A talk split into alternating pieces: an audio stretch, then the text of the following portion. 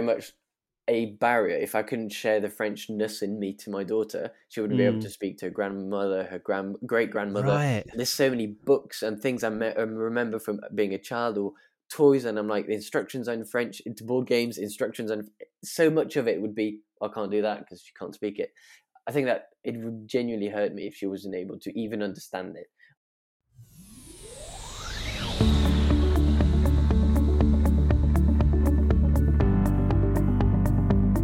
Welcome to Coffee and Geography, where my guests and I geek out about the world and everything on it, discovering that we are all geographers in some way, shape or form.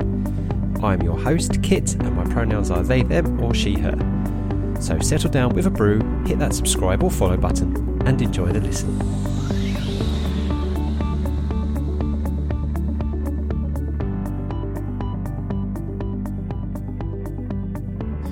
Bienvenue au Café et la Géographie en français.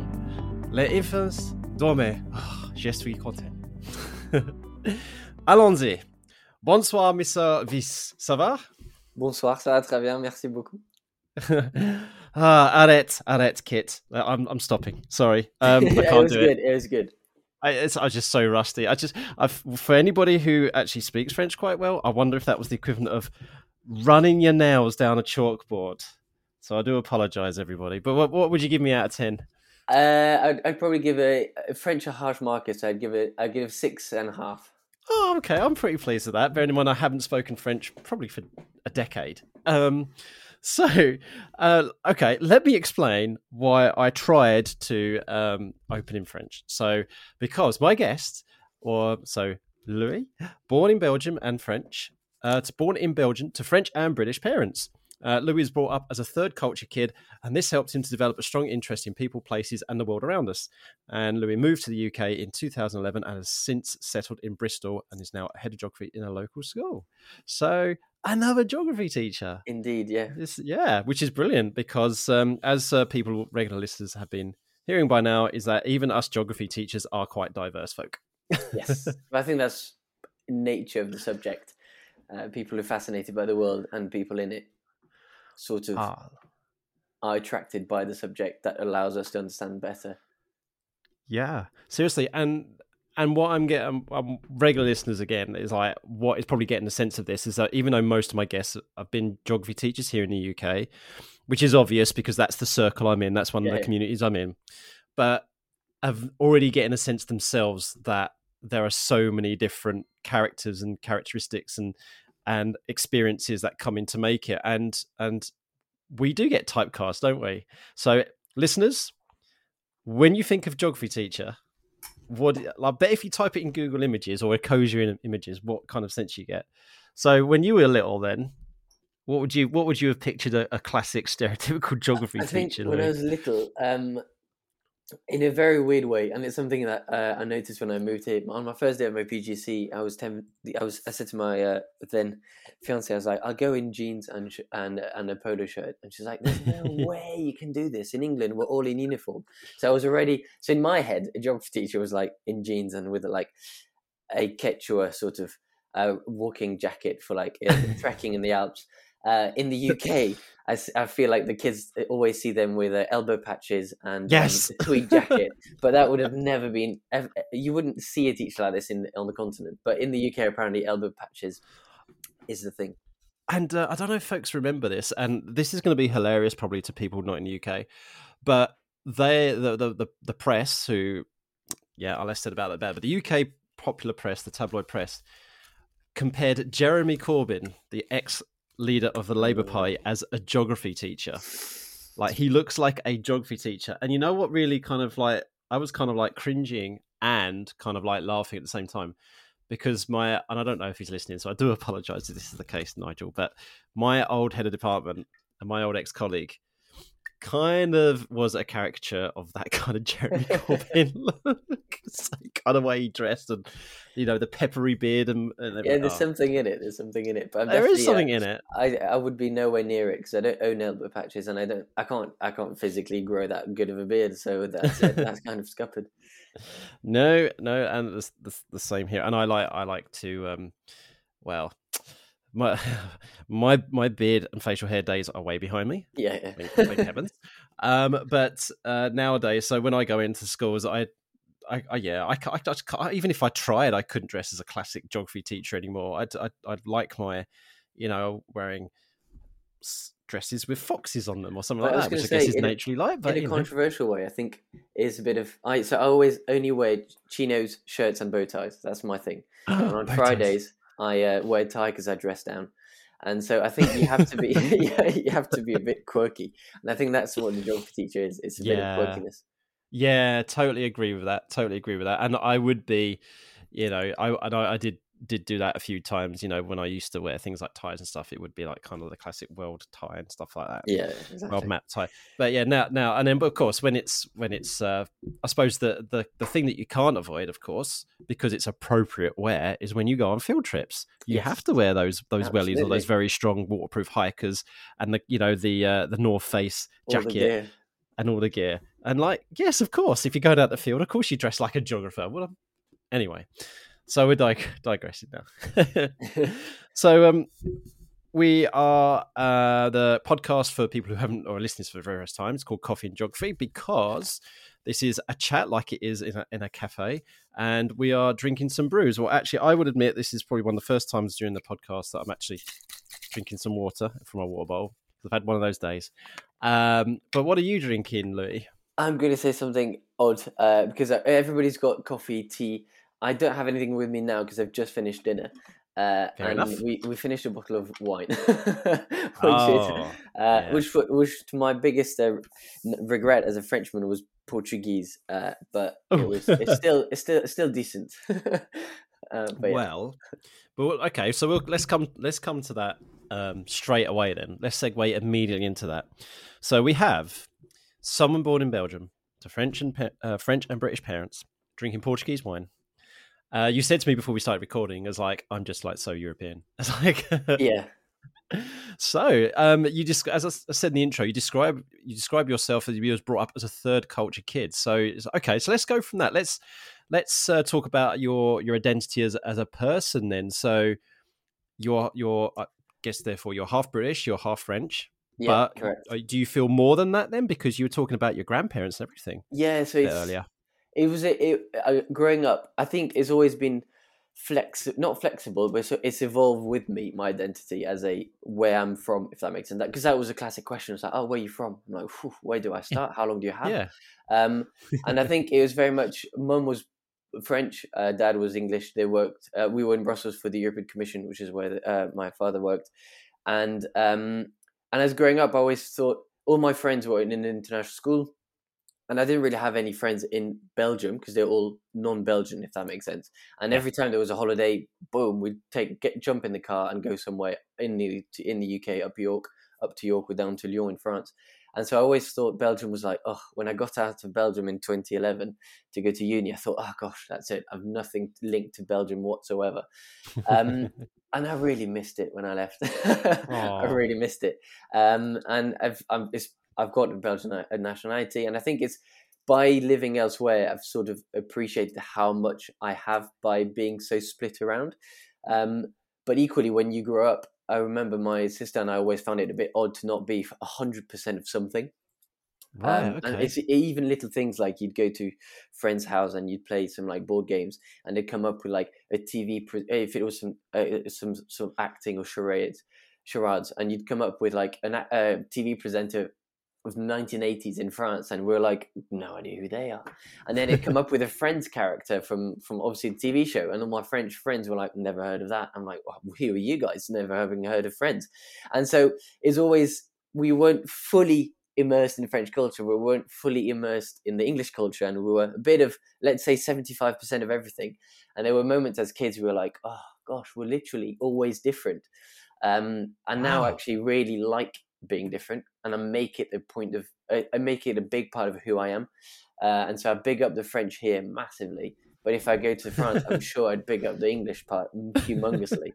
Uh, so yeah, that is so fa- fascinating. I've I wonder how my family, my kids in particular, feel that way, being half American and half British, but they live in the U K. Yeah. Where, whether, whether, I don't know. I, perhaps it's something to ask them when they're a bit older and they're able to reflect be, on it. But, but yeah, it'd yeah. be interesting because I think in your what would be even more interesting in the case of your children is the fact it's it is the same language. So there's mm. there's a chance that they'll be more likely to see the same T V shows, et cetera. But yeah.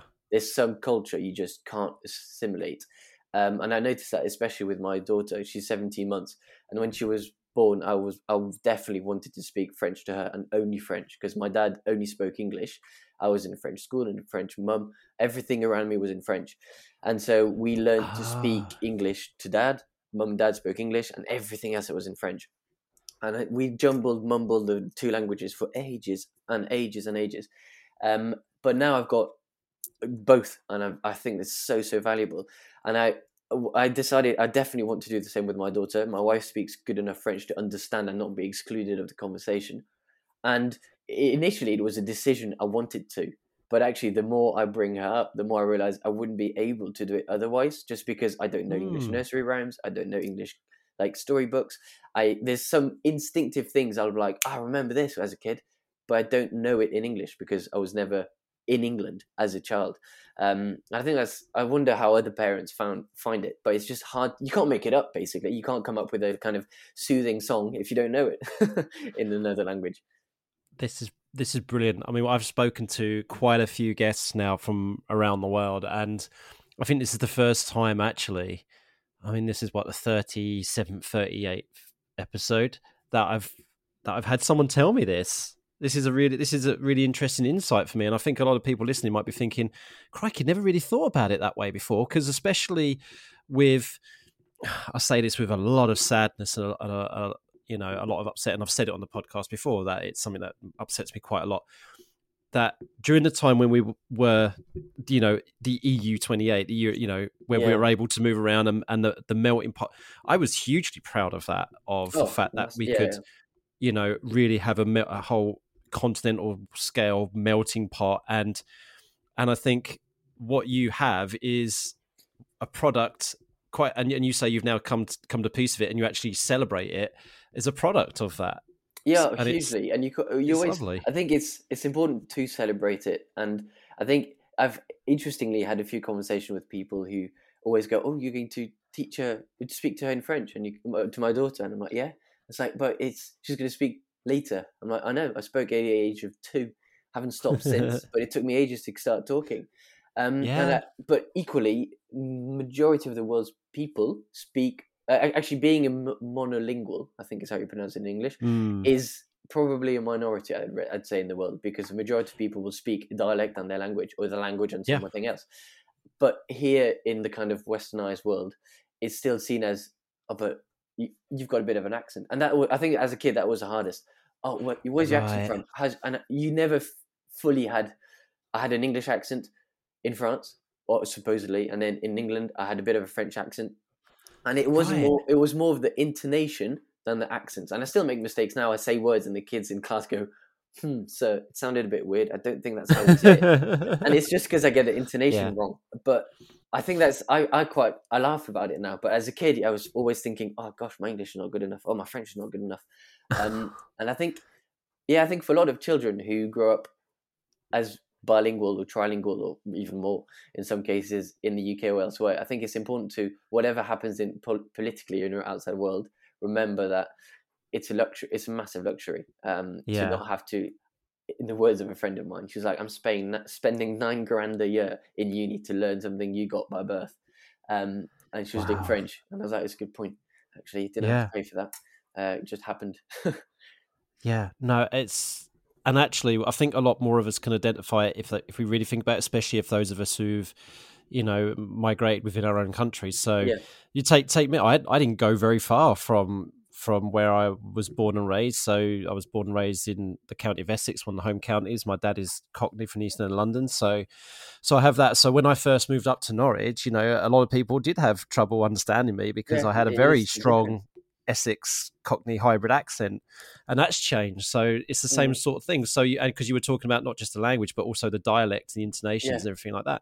So that's really, really fascinating. And I've got a story to tell everyone. It's the first time I've seen it. Um, and this is actually an excuse to say hi to one of my old best friends, my my best friend from primary school, called uh, Ivano, and uh, I'm going to get Ivano to listen to this. I, I, I've we haven't been in contact with each other for a long, long time, which is fine. Our paths have diverged. We're doing our own thing now, which is great.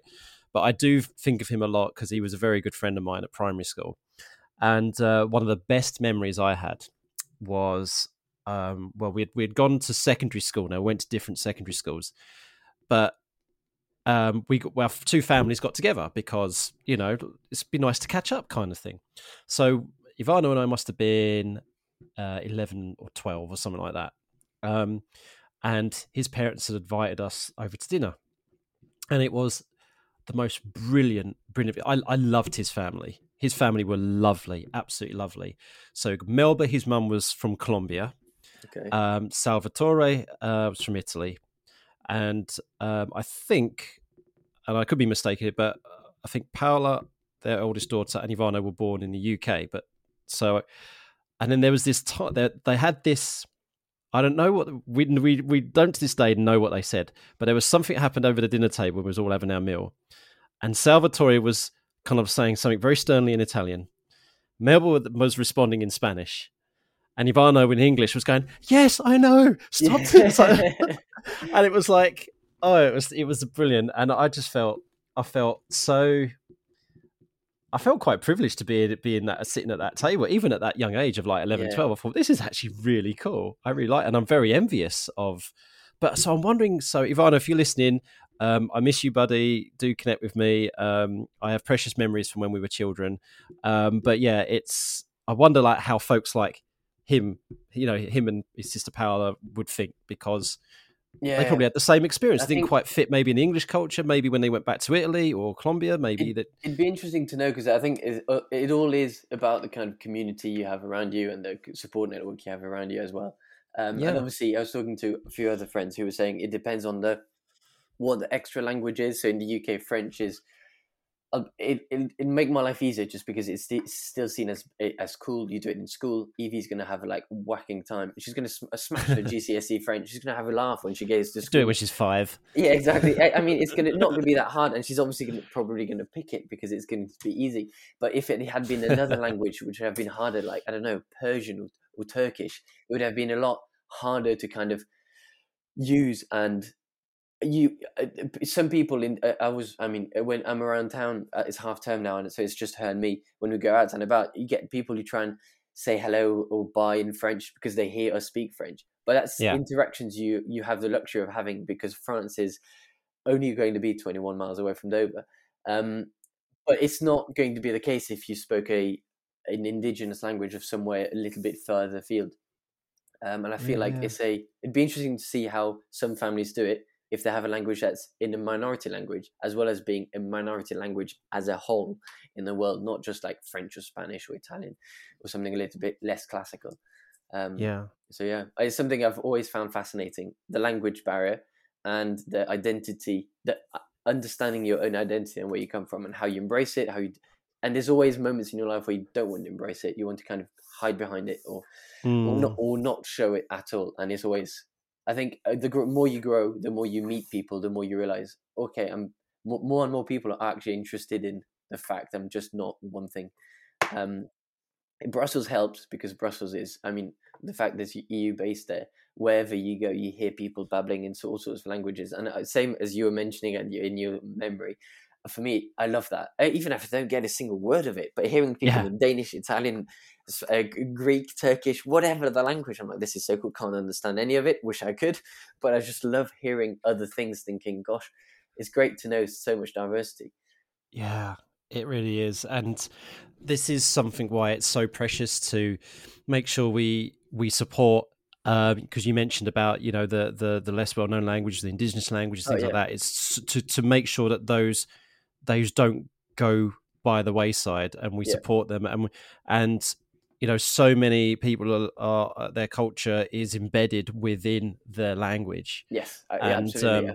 It'd be I very spoke... much, very much a barrier. If I couldn't share the Frenchness in me to my daughter, she wouldn't mm. be able to speak to her grandmother, her grand, great grandmother. Right. There's so many books and things I, me- I remember from being a child or toys, and I'm like, the instructions are in French, into board games, instructions, and so much of it would be, I can't do that because she can't speak it. I think that it would genuinely hurt me if she wasn't able to even understand it.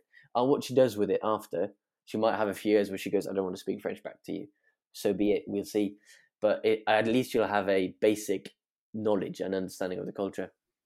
Yeah, that's it. Because it's it's a connection to your identity. Oh, hugely. So language language is, and it's um, yeah. I've I've spoken about language quite a fair bit in previous podcasts uh, episodes, especially in season one.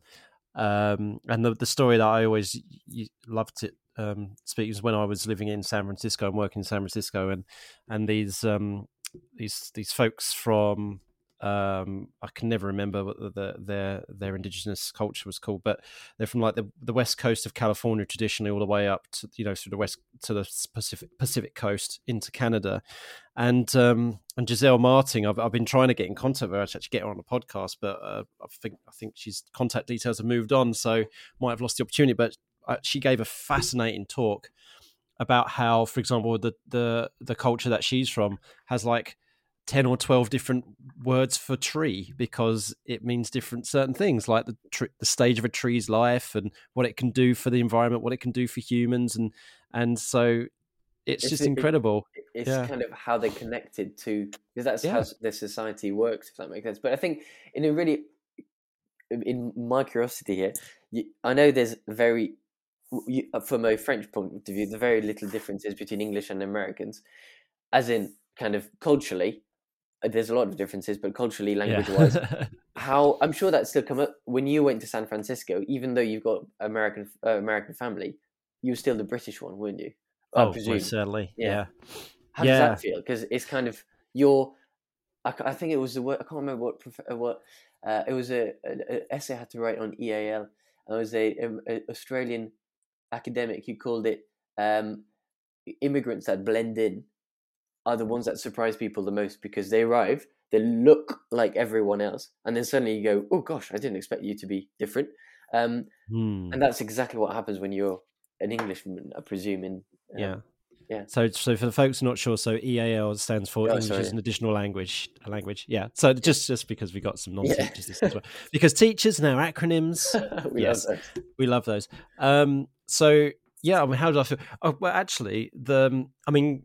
San Francisco is a pretty diverse melting yeah. pot anyway, so I, I don't think I batted much of a, got much bats of eyelids then. But the I I did go and with a friend I did go and visit um, Michigan and the outskirts of Detroit. There was a friend there that I visited, and there was like no hardly any like folks from other countries there, and like just ordering something at the local like Wendy's or whatever it was, it's like mm. oh my god, you're British.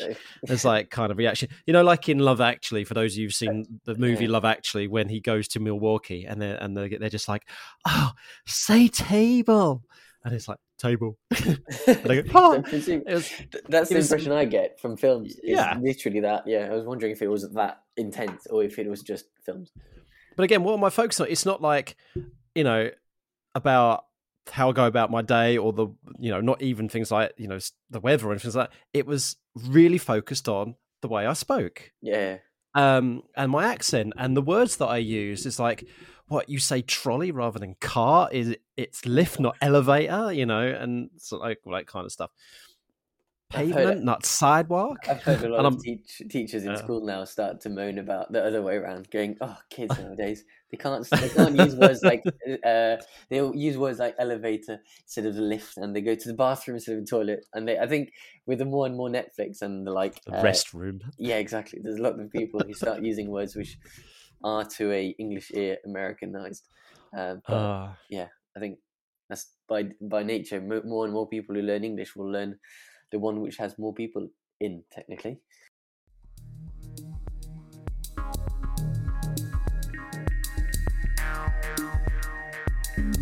Hi folks, a chance for you to recharge your brew, but also a polite prod to remind you that it's so easy to support this podcast. Simply liking, sharing, rating and reviewing means that it will get on more people's radar. Also, there are a few links down in the description which may be of mutual benefit. Please do check them out.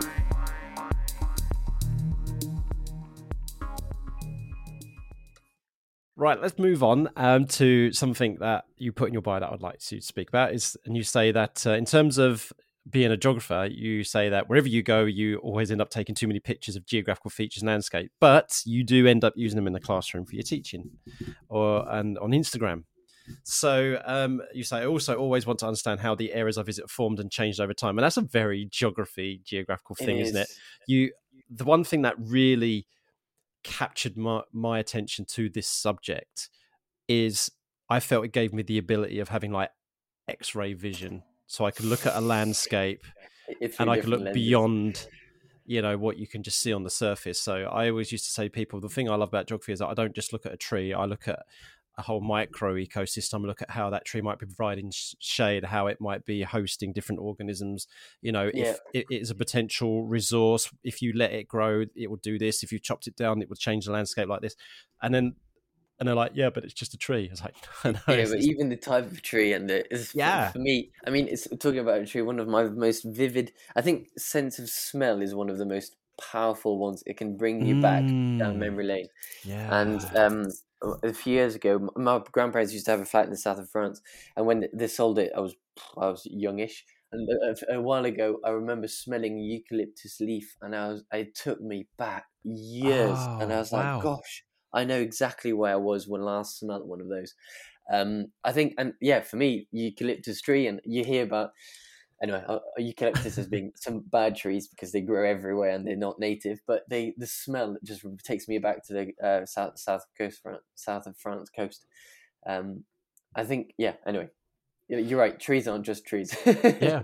So um, what's, let's ask you a question. Is, Is there any place that you've visited or been to, taken loads of pictures of or whatever, um, where where you've kind of like, you could have, if someone didn't like click you out of that geographical kind of zone and, you know, when you, you know, when you zone out, you're just like so fascinated. Has there only been anywhere like that where you've just end up, you go, oh my God, I took so many pictures of this one place. Yeah. You got a place yeah, like that? Two. Um, one is Norway. Has, hands down has to be, if I had to move to one place in the world, it'd be Norway. Um, a bit. Uh, I was near somewhere called Gunnvangen, which is on the railway between uh, Oslo and Bergen. Um, st- we went for a hike, uh, and we were at the top of the fjord, and you could see the fjord bend and the kind of U-shaped valley and the perfectly smooth edge, edges to what was the glacial valley, I'm and how it's it all straight, and it, the eostatic change of sea levels. I was just like, oh, this is so much Everything. Geography in here, and I took so many pictures, and I use it year on year on year in my slides. Um, and I can go on and on about that part of Nor- oh, Norway in general. It's just so much geography everywhere you go constantly. You've kind of got the snow line behind you. Um, it's just, yeah, it's phenomenal. Um, that is definitely the top, top place I took too many pictures in. Um, and the other place is um, kind of blowing my own trumpet here. But there's an island in Croatia called the island of Vis. Um, we're not owned by ourselves. We'd very much like that to be the case. It's where actually discovered Mamma Mia two was filmed. Um, and obviously, Dalmatian coastline being a big case study of a concordant coastline. Uh, we every time I, I every time I talk about the concordant coastline, I always say, well, one of the toughest rocks out there is the island of Vis because it's one of the ones that sticks out the most. Therefore, it's a hard piece of rock and it's never, never really been eroded that much. So us Vis lot were really, really tough, tough. And I've got so many pictures of me around Vis signs in Vis town, and I showed, and I, I've got it on my Instagram. I showed the kids. Uh, and the kids are always like, oh, so this is ridiculous. And I'm like, I know, but it's it's fun, right? And it's a cool place. And it's, of all the places you could have an island, it's a pretty cool place to have one. Um, so, so, yeah, yeah that's Island of Vis. Yeah, it's yeah. a small Croatian island in the Adriatic Sea. It's the furthest inhabited island off the Croatian mainland, once known for its thriving in- fishing industry in the late nineteenth and twentieth century, having gained considerable notoriety for its isolation during the times of Yugoslavia. The present-day industries in the island are agriculture and tourism. Okay. Yeah, so it used to be a military base during Tito's um, rule. And then okay. they filmed Mamma Mia there because I, I can't remember why. But um, so there's a few things that have happened there. But it's uh, it's not that big, but it's it's cool. It's cool. So I'd probably say those two are the two places that come up again and again and again in slides, uh, just for the anecdote of me and the other one just being a cool country. Cool. Oh, excellent. Okay. So, yeah, I don't know if there's, I mean, there's got to be some place in the world that's called Rackley. I mean, I don't, I mean, a lea is like a place or a meadow. and a, a rack like an old agricultural tool. So it's like... Uh, they didn't know that. Apparently. I know, I've been trying to work out the etymology, but um, that's pretty cool. Right, okay. So, um, so Lou, we're going to spill the beans now, because I want you to talk about... Speaking about memories yeah. of you, well, you can you can correct if if if if wrong, but age five, you drove a train through rural France. Yeah. Okay, I spoke. My parents came to visit last weekend, and uh, they corrected me. Apparently, I wasn't because I thought I said I was ten, and they're like, "You weren't ten, you were younger," but I wasn't quite five, so I think I must have been about seven. Um, wasn't for long, but it was me, my cousins, and my sisters, who were four under the age of ten, who relayed each other to drive the said train okay. under the supervision of my grandfather. Um, and it was basically, my grandfather was a um, was a what we call a cheminot in French, which is a train driver, and they retire age fifty-five. Um, and so he was the second husband of my grandmother, which is, explains why he was grandfather age fifty-five, quite young. But anyway, he um yeah we so it was his last ever journey. He was retiring. He was his last journey back into his home village of Ambérieu, um and for the from the last stop before Ambérieu, so it's on the line from Geneva to Lyon, we hopped on and did the last like leg with uh, the whole family in the in the cabin. And I, I remember being sat there. All you have to do is is I'm sure there's more technicalities on this. I'm sure he had his feet on pedals or something, but I just remember pushing a lever forward and just like easing it off when you had to slow down. Um, and Wait, did had, this like, train have passengers? Yes, but they had been told. They had been. They didn't. They weren't told it was young kids driving, but they were told it was the last train journey of uh, the the driver. And the reason they had to be told is because in France, on that last leg, they put um, every. I can't remember how many meters they put the little fireworks. So every time the train goes over them, it just goes bang, bang, bang. And it gets oh, faster okay. and faster as you get closer to the kind of the end of the line. Um, and so if they hadn't been told, I, it was post, it was pre a lot of horrible things in the world. Um, it probably would have freaked out a lot of people. Oh, okay. Like regular bangs. Um, so it's just like mini fireworks just to celebrate the end of his driving career. Um, and then after that, he was retired and we had an awful lot of time with our grandfather, which was quite cool. Oh. So that was well, an anecdote, yeah. yeah. I've got a picture of it upstairs in the attic somewhere. Oh, um, if if you are happy to share that, you, you, you should share it. Yeah, I'll, um, I, I need to go dish it out. I'll put stick, it on. Stick it, I might stick put it on your Twitter. Twitter or something. Yeah, yeah, I'll do that. Um, but might really get a nice memory of being in a train. It's the only time I've driven a train. Um, so yeah. Okay, wonderful. So um, one feature I'd like to play with you now, and uh, that is Jog On. So. Jog On is where I give you five topics randomly chosen, um, and you have to pick three of them to, to talk about. Um, you can you can talk about them any way, shape or form. Maybe you've got an experience on one of them. Maybe you want to make some geographical links, or maybe you just have some random funny anecdote about anything. And just to confirm, Louis, you have not been told these five topics in advance, so you've not been able to prepare. No, I haven't, which is quite nice actually, because it relieves. There's no stress of the like podcast. I know, teachers, we have to prepare for everything. Yeah. Okay, so you can pass twice basically. Yeah. Um, so okay, the first one, and it, I don't know if you maybe have an old family member who this might bring to mind, but the first uh, topic is pipes. Now, I'm going to go because this you talked about like the girders of buildings or something like that, Kit. No, I'm going to go for the, the classic smoking pipes. Oh, stuff. Because I was thinking with what's in the world at the minute, pipes and transport of uh, energy could be quite interesting. But uh, pipes mm. you smoke, gosh, that's I'm what I'm going to go for. Um, Take a hike on that. Is it the, the only the only thing I could say about it? Uh, Does it have to be geographical though? No, you can say anything okay. you like about pipes. Because the only thing I'd say, then I'll I'll jog on with it and say okay. um, uh, the pipe is probably one of the most famous Belgian features because we have a, a famous painter who has Ceci n'est pas une pipe as one of his main um, paintings. Um, so uh, yeah, Mag- I'm pretty sure it's Magritte. Uh, Belgium will hate me if I get that wrong. uh, is it? It has. To- Magritte or Monet, I can't remember. Oh gosh, I should, I should have, meant, I should have taken a hike on that one. Listeners, anyway, uh, you can link that um, up. It's one of the famous Belgian paintings, yeah. Oh, sweet. Okay, well, nicely done. Right, uh, the second topic is artists, which is you kind of touched on that, but artists. Let's jog on with it. And okay. I think one thing I I don't know. I think it might be because I'm a geographer. Every time I watch a T V series or film or any or listen to music, I always want to know where they're from. I don't know if that's just me, but I always end up Wikipediaing them or me putting too. them on Google. I always check. Yes, like, Wikibuddies. What... high five to camera. What school did they go to? Like, where did they come from? Where were they born? And I think it's because nowadays so many people sing in English or or are famous for things in the English world. I'm always surprised when people are from somewhere else. If that makes sense. Yeah. Um, I watched the Around the World in eighty days on B B C iPlayer recently, and of the three main actors, there's only one Brit, Brit in there, and I was like, gosh, you really wouldn't have known uh, what some of the others weren't English, and I quite like that because it shows how, I don't know, again, it highlights a bit of diversity. Um, so I think, yeah, artists are a really nice way of getting to know places you might not know of otherwise. That's, a, yeah, a good way of putting it. Right, okay, uh, now you've got three topics, go on. And you can only talk about one of them, yeah. So okay. You can like pass on the next one or two to take a risk on whatever. But it's, this is the this is where the, the completely pointless fun comes. You know, f- false choice. um, so the third topic is bridges. Ooh, I'm gonna. I I want to take the risk and skip two and go to the last and, and take the gamble of talking about it. But being in Bristol, bridges is um yes.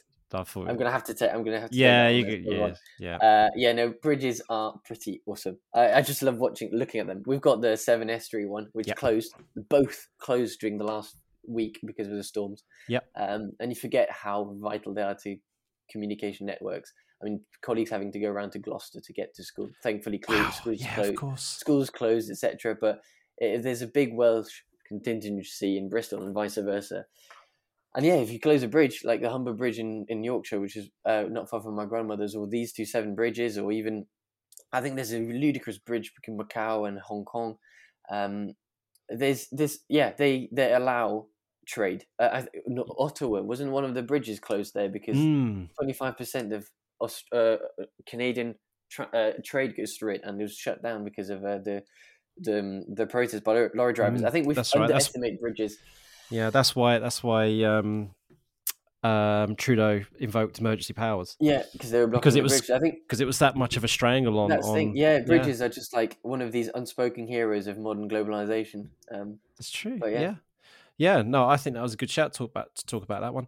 Um, okay, so you well, actually, I think you made the right choice because one one of them you pretty much. Just your sheer existence like covers it, right? Okay. The, the fifth topic was actually Europe, and I'm not lying. It, it comes up randomly, so you, we're cool with that. The fourth one was buffaloes. so, uh, yeah, you can't. You, all right, so actually, it worked out quite well. It worked yeah, out quite I well. I think it worked out. Yeah. Um, so we got um, your half term in Bristol at the moment. Yeah. Um, And one of the things that I, one thing that I never really asked any guests for for people is uh, on the on the podcast is particularly with geography teachers is the thing that what do you try to get up to? Is there a myth to dispel with regards to half term holidays? Because there's this common thing, isn't there, with regards to holidays. Not being at school that it's all yep yeah, feet up, don't worry about it, stop what that because I've been. With my job, I've still been communicating with, with teachers at a school who should be on half term at the moment because we're sorting out careers stuff and things like that. But yeah. And I know that actually the answer is it depends on the individual circumstances. Yeah, I think so. So for you, um, what is the kind of half term kind of school holiday process for you as as a, a teacher who's well a teacher in Bristol or a teacher in, in England? Yeah, for me, it's it has to be. I. I I'm militant about how I organise myself, and it's a full shutdown of unless exceptional circumstances like teacher assessed grades, et cetera, uh, of yes. nightmares of the last two years, which have required a bit more uh, over holidays. I have to, I have to shut down. Uh, otherwise, I, for me, it's a matter of well, usually I'm not always in the country. Um, my right. parents came over this half term to come and see me. Uh, otherwise, I'm back in Belgium to see my parents or France to see my grandmother. Um, so if it's my kind of chance. I work hard in the in the term and the half terms. I'm out. Um, they and my colleagues are lucky to have me in the country if they if I'm here at all. uh, so I think it's if and if I am here, it's very much like the boring. Let's get the M O T done and just go to the dentist and do the thing. All the appointments, all the appointments you can't do because you can't pick up your phone when you teach, um, so you can't book anything. So that's a kind of yeah, that's how half time I'm on at the minute. I've seen, my parents came over to see, and then I've done the dentist. I need to probably need to, I probably need to do the hairdresser and stuff like that. But yeah, yeah. And this is all important stuff. And um, and I think life admin, basically. Yeah, life admin. That's a really good point about it. And I think that's something even you know I I was guilty of, was allowing you know school to encroach on, because you. There's there's going to be people who who who have never experienced teaching or the teacher profession, or don't have any connection of some kind, and they only see it from the outside looking in. Yeah, I think it's difficult um, to understand it if you see it from the yeah, outside. Yeah, and well. so they might some people might be thinking, oh well, Louis is quite clearly managing to have these half time. Well, actually, but sometimes you've got to need to do this because you've got to catch up on life in general, and also mm. if you if you continue working, you know. you work intensely during the term, and we're not just yeah. talking about a nine till five. You could, for me, sometimes it was a, it was a seven to seven day. Yeah. I think it, it's, it's definitely a routine and a kind of st- structure. Yeah. And uh, I was, I've, I've had five years of teaching before my daughter arrived. So it's kind of, it's not like mm. I was new at the job with kids. That made a massive difference, because I did have, my wife's a lawyer. So she, her hours mean I wow. probably work yeah. a bit longer sometimes, just because she's not here yet, back home yet.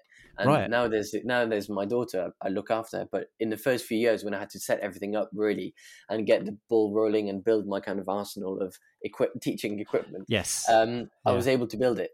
Um, and I think it's it's also kind of it, kind of very boring uh, life story, but. Um, My wife and I did long distance for about six years, and so from it was all, when we were in uni, it's always like the weekends are to go and see each other. She was in Oxford, I was in Sheffield, and we can commuted and then somehow always moved around, but never together at the same time. It all works out. We're still all in Bristol now, but it's it was a kind of if I didn't organise myself, I didn't have the weekends, and it's just stayed, and it's a habit I've just stick stuck by. If if I work in the week, the weekends are free, so it's just. Yeah. But I think. I'm now at that stage now because I've had so much, so many years of practice, which has helped yeah. massively. Yeah, and I and I know some teacher friends who who try their actual best to try and keep work as close into the school day as they possibly can, and they do go home at like say four o'clock, but then they leave it deliberately to the weekend or to the half yeah, term, you I've know, and that's the way that, that and that's Sundays the way that they cope. Like, yeah. Cool. yeah, yeah, exactly. But it sounds like we got very, very parallel experiences, because I uh, the same happened with me. My my wife uh, and I were. were dating while I was doing my teacher training. So she was over living yeah. with me from America. Uh, and then I actually spent the first couple of years of my teacher career with with her back in the States. And uh, and I've mentioned this before on the podcast, to my shame, that um, I would go quite often, as almost as many half terms as I possibly could, or Easter holidays, and fly over and see her. Yeah, um, because it's it's it's it, so, it you can make it if you want to make it work, you make it work. But it's exactly, rubbish. But it, yeah. because it's rubbish, you try and make sure every time you, you can, you you have the freedom to be able to do it. But I was taking um, my work on the plane. You know, I was yeah. marking work on the plane. In fact, I used I used that opportunity to kind of catch up. So, but yeah, that was my personal circumstance. That's, yeah, it's, uh, I think it is all down to all. Organization, but it's so I'm also very lucky to be in a school that's incredibly supportive. Yes, they do genuinely care about the well-being, um and I've got a really really competent team, um so Aww. all these things do make it easier for me to be able to have that distinction. It really does. Yeah, and and I, I probably wouldn't have been in the profession for as long as I was if I didn't have the same sort of support. So um I think those people have listened to every episode. They've probably pieced together my whole entire career narrative and the reasons, the various reasons why. Should, on the last episode of the last series, you should have a quiz. Be like, right, in what episode did I say? Oh, that's not a bad idea actually, because uh, I don't know whether I can. With with uh, the likes of Andy giving me the word of anti-disestablishmentarianism and uh, stuff like that, I don't know if I can write another poem. Um, but anyway, which leads me quite nice segue in onto we are all geographers and connecting the words. Um, so. This is, so folks who are new to listening or have forgotten, uh, We Are All Geographers is a way of linking all of our guests together, where they come up with a word, where they try to link it to, to geography in the very loosest sense. Now, last uh, week, um, we had a delightful listen with Helen Ullis, um, who is fantastically creative map maker and, and visual artist. Um, and I really hope you t- did check out all her stuff. And she was given the word connection by um, James Cheshire. And now for you, Louis, Helen. That's the one I've been thinking, gosh, what are they coming up with? Oh, it's a lovely one. It's a nice one. She's uh, Helen, a lovely, lovely person, and, and she was very, very kind to give the word openness. So a nice, I like that. I like that. A nice one. Yeah. Yeah, we're still trying to come down from Andy's a few weeks ago. So, uh, never going to let that let him live it down. Um, so yeah, so so um, so Louis, you have um, whenever you feel ready, you have thirty seconds to link the word openness in any way you so wish, in the loosest possible sense, to geography. So I am prepping my timer for you, and when you are ready, just make a start. Okay, openness, I think, is basically, that's what geography is about. It's about opening up to the world, understanding the world, and making sure, understanding how we're connected to one another. I think we live in a world at the minute that is very much everyone for their own gain. And I yeah. think being more open, being more uh, embracing of each other's cultures, understanding of each other, uh, is the best way to live with seven point seven billion people on the planet. Is to be mm. open, be willing to listen to one another. Uh, so I think being a- openness is the best remedy to current problems within society. Perfect. And absolutely agree. I mean, there's there's nothing quite like geography to to open, you know, your mind. So yeah, I, thought I'd, I thought I'd throw that one in there. Yeah, it's a it's a good one. It's a, it's it's a stereotype of geography, but it is really a way of opening yeah. up the world to the classroom. It's, you're in the classroom, but you can you, you can open so much many other doors just from being sat yeah. in a geography lesson. Yeah, and and we we were talking about the differences in culture between like the United States and, and the U K. Geography, the way that they t- or they don't oh. teach geography, it's like, or they, they think geography is just maps, and, and yet half of them can't find a certain fair. Anyway, but I'm not going to go on that. Yeah, so. You say that, but France is the same. As in, we teach geography, but geography is history and geography, and that is the teacher who does history and geography right. only does the human geography. And then the person who does the oceans and the volcanoes and the earthquakes, they would call that Sciences et Vie de la Terre, S V T, which is Science and Life of the Earth. And so if I was, I remember asking to a friend saying, what would I teach if I was in France? Because geography is split up. And he just down point, he went straight to point. He was like, you teach English? I was like, okay, probably have a point there. Um, but it's, um, yeah, it, in French, we, in France, we split it in half. One's half is in science, one's half is in history. Which is, uh, oh. yeah. Yeah, I, I, I really, yeah, because I always have to explain myself whenever I talk to friends and family in in, in the States. I was like, yes, geography is, and then yeah. they're, they're so like bug-eyed when I say, yeah, we cover this, we cover this, we cover. Like, well, you do what? You teach everything then? I was like, well, you yeah. said it, I didn't. But okay, so the word that you would like to give um, our next guest, um, what would you like to offer? Uh, at the risk of being very vague, I feel like I'd have to go on the word identity.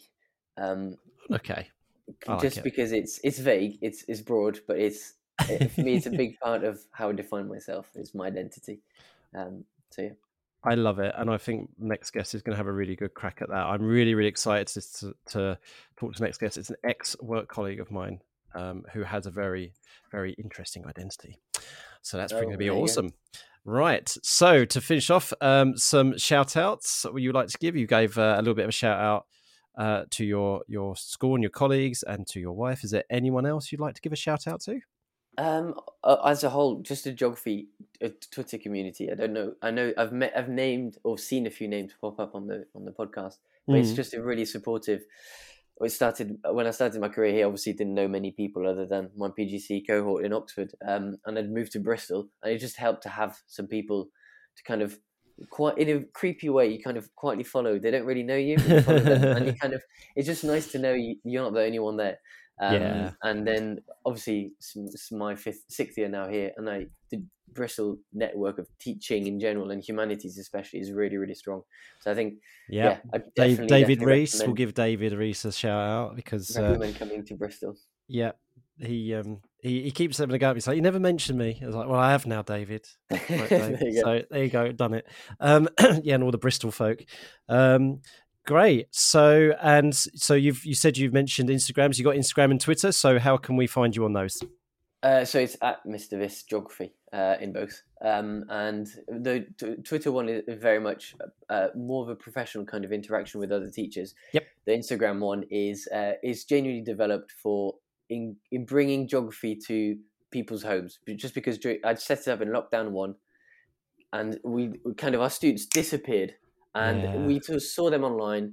We did so, but I couldn't bring, I've got, I'm a massive geek. I've got, I collect flags since I'm age seven. Yes. And every week I've got a new flag behind my desk linked to the topics in the news. So nice. Monday's Ukraine, obviously. Yes, yes. Um, and our thoughts always go out to the, the folks yeah, in Ukraine. Absolutely. Some pictures have been heartbreaking. Um, and it's kind of, I always bring geography, whatever type of geography, into the classroom. And I suddenly realized I couldn't.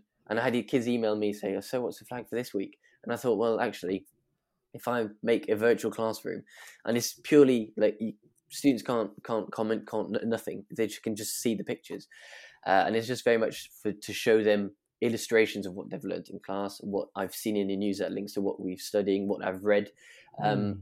and uh, yeah, I'm pleasantly surprised with how students have engaged with it. Even parents, uh, when you go on field trips, their parents engage. So I think it's yeah, it's just a nice way to use social media for the uh, in a positive way and in oh. a kind of twenty-first century way with so many lockdowns is coming incredibly handy.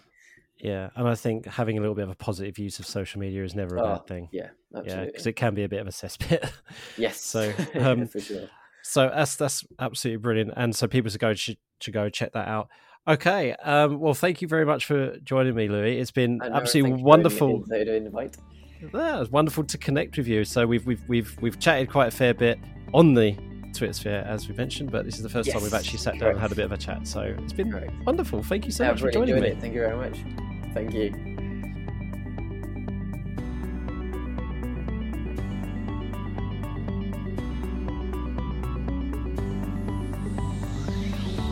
Thank you so much for listening. We hope you had fun.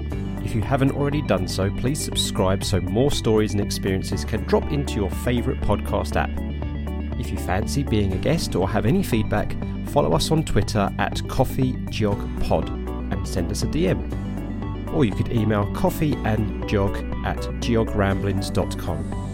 Until next time, keep geogging.